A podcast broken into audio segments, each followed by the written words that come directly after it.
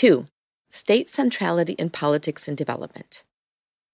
This section examines how the existing literature on politics and development addresses arenas of authority outside the state and the social institutions within them. Broadly speaking, there are four approaches. I call the first two conventional approaches. Both place the state and its institutions center stage and presume a duality between state and society. The first approach focuses directly on the state, while the second emphasizes society. A third focuses on institutions within non state arenas, but does not fully consider the existence of competing arenas of authority.